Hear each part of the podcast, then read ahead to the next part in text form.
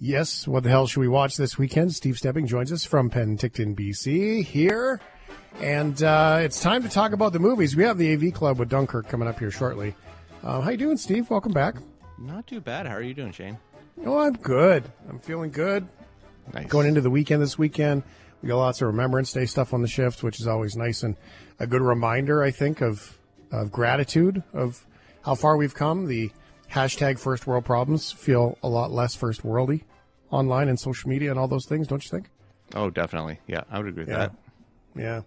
Um, it's a good grounding place. What about you this weekend? What, what goes on in Penticton? I, here in Calgary, they've got the big Memorial Drive, 3,500 crosses.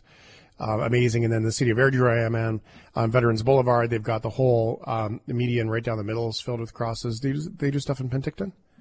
Uh, yeah. I mean, being that uh, you know a large retiree community too, a lot of uh, retired, you know, uh, Canadian Forces members and stuff live in town. So, yeah, I mean, there are definitely events around town and everything. Um, yeah. Uh, it caught me off guard with that one. I, I don't really know where that's in right. Penticton everything's going on, but there are things.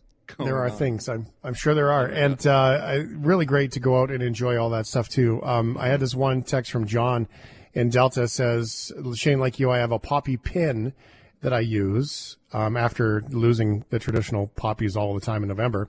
He says, however, I do pass someone with a poppy stand. I donate a buck or two uh, to the Legion Service for Veterans and other programs, and that's John from Delta. So cool. Wear your poppy. All right, time to talk movies. Our Shift AV Club Remembrance Day movies coming up here shortly. Steve, let's get started here. Um, I don't know how this keeps happening.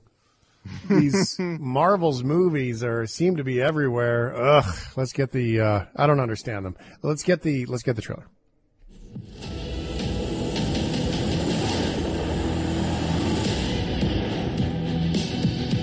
Captain Marvel, the Annihilator.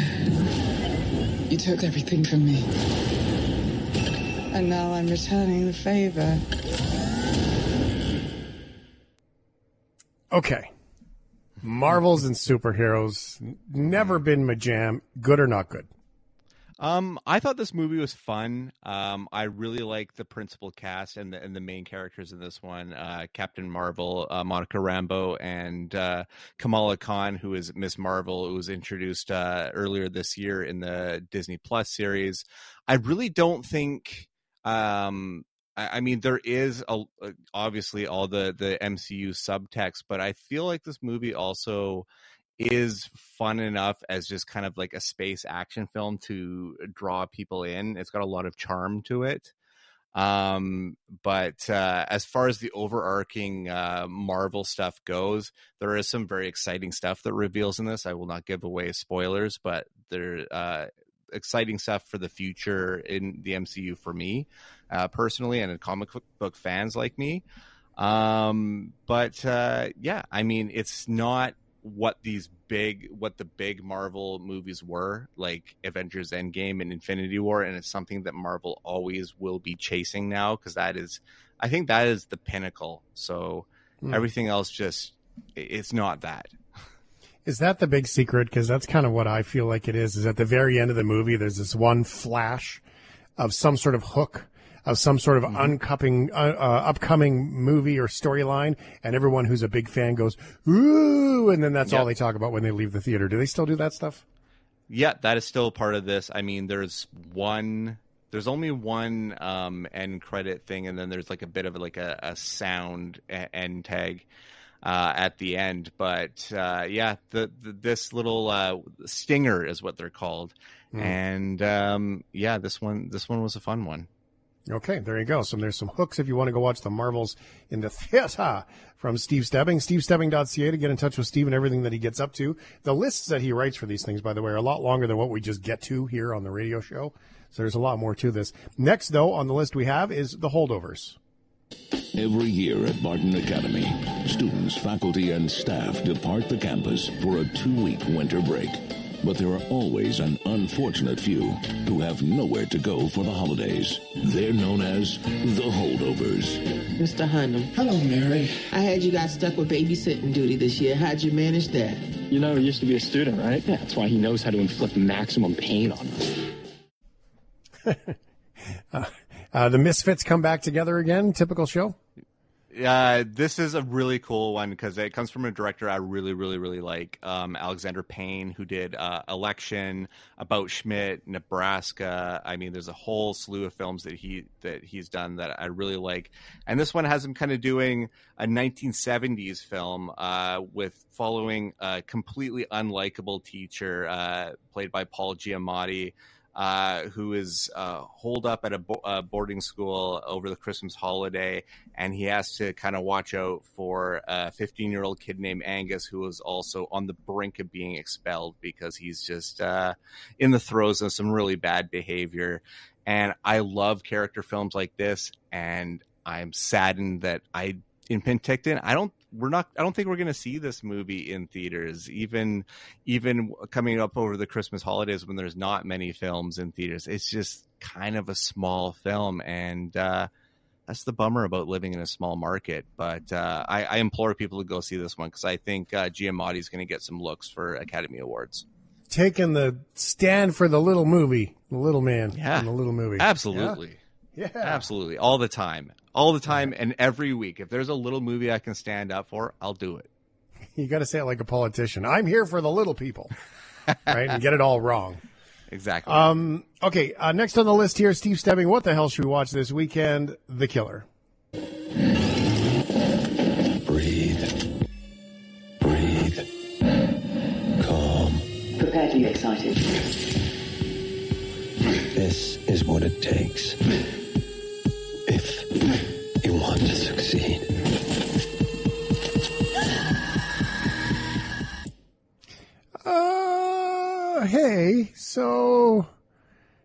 scary and stuff. Um, I think more in a, like a not as fantastical as like a Jason Bourne, but this is this is a hitman movie. This is Michael Fassbender oh, okay. playing a hitman in kind of like a neo noir kind of thriller. Uh, this comes from David Fincher, and David Fincher is one of the top filmmakers in cinema, in my opinion. A, a, a director that you you take note of, uh, a director that's given us like incredible films like Fight Club, uh, Zodiac. Um, more recently, a Mank on Netflix, which is also where this film is, will be debuting. Uh, right about now, I think it'll be on Netflix or an hour from now in BC. Um, and this is a movie that I've been waiting for all year because, like, I like I said, Fincher is just a guy that I have on a massive pedestal, and uh, I mean, Michael Fassbender is an incredible actor. You have Tilda Swinton in this one as well. Um, all signs are pointing to this being one of the best films of the year. I, um, you know what I did like? If you those like the Hitman movies, I like those movies. I think those are good movies. Mm-hmm. Um, mm-hmm. The Hitman's Bodyguard, that was like five or six years ago. That was a good yeah, show. the the first one. Then they did the Hitman's Wife's Bodyguard. Yeah, but that's just Ryan Reynolds makes it entertaining somehow. You know? Yeah. Oh, for sure, for sure. Um, I uh, I just like that. Just throwing that in there. There's my two cents. I'm a movie expert now. No, not at all. um, now, also uh, on Blu-ray, I think this one's on the Blu-ray. We got the Gran Turismo. The best Gran Turismo players in the world get a chance to compete in professional racing. Dude, this is real. This is real. I'm sorry. You really think you're going to take a kid who plays video games in their bedroom, you're going to strap them to a 200 mile an hour rocket? It'll tear him to pieces. So, this is kind of everybody who doesn't play video games' dream watching people mm-hmm. who play video games who think they're experts go do the real thing. Like if somebody plays NHL 24, to watch them get on the ice and play a real hockey game, see, that's where people I think would be really entertained. Mm-hmm. Same thing with shooter games and war games, as opposed to hiding and cowering in the corner, which is what I would do. Uh, this kind of like that, except it's cars. Yeah, but I think it's with with racing games, it's a lot more in depth because the uh, like this movie uh, kind of illustrates because um, it is based on a true story, the true story of uh, uh, Jann Mardenborough, um, and basically they have like these full like racing like the pedals the wheel like everything like even like the seat and uh, you know like everything down to the to the core that they're almost like the simulation because they they they kind of get like some of the characters in this kind of get upset um, at it being called a video game because what Gran Turismo is is a driving simulator, and I think they Ah. always they always like they don't like that line blurred. Mhm. So, um, but Kind I of like how the it- real car racers probably don't like the line blurred when they say their car drivers are. Some people would say calling video game players athletes. Even that gets some Mhm. people upset about blurring lines too, right? Oh, for sure. Yeah, especially with all the esports and everything, and that being like the new hotness for a while now. Yeah. Um, but uh, yeah, I mean, I being that this film was produced by by PlayStation, I was leery about it, but I saw this when it came out in theaters, and I had no idea I was going to be watching possibly one of the best sports films of the year. Uh, definitely one of the best racing films that have been made in the last 20 years. And uh, also has like some really great character work that you kind of latch onto these characters as well. So uh, I thought Gran Turismo was a real hit, and on uh, Blu-ray, like watching it in your own home, I think it'll really do well and kick up your stereo for this one because it's worth it. All right, last here quickly. Let's get to uh, why not Scrooged in 4K. I got into broadcasting because I like to give. Hey, that's my cab. Sometimes I found myself hurting from giving too much. Fire these people. It's Christmas. Bah humbug. I love it.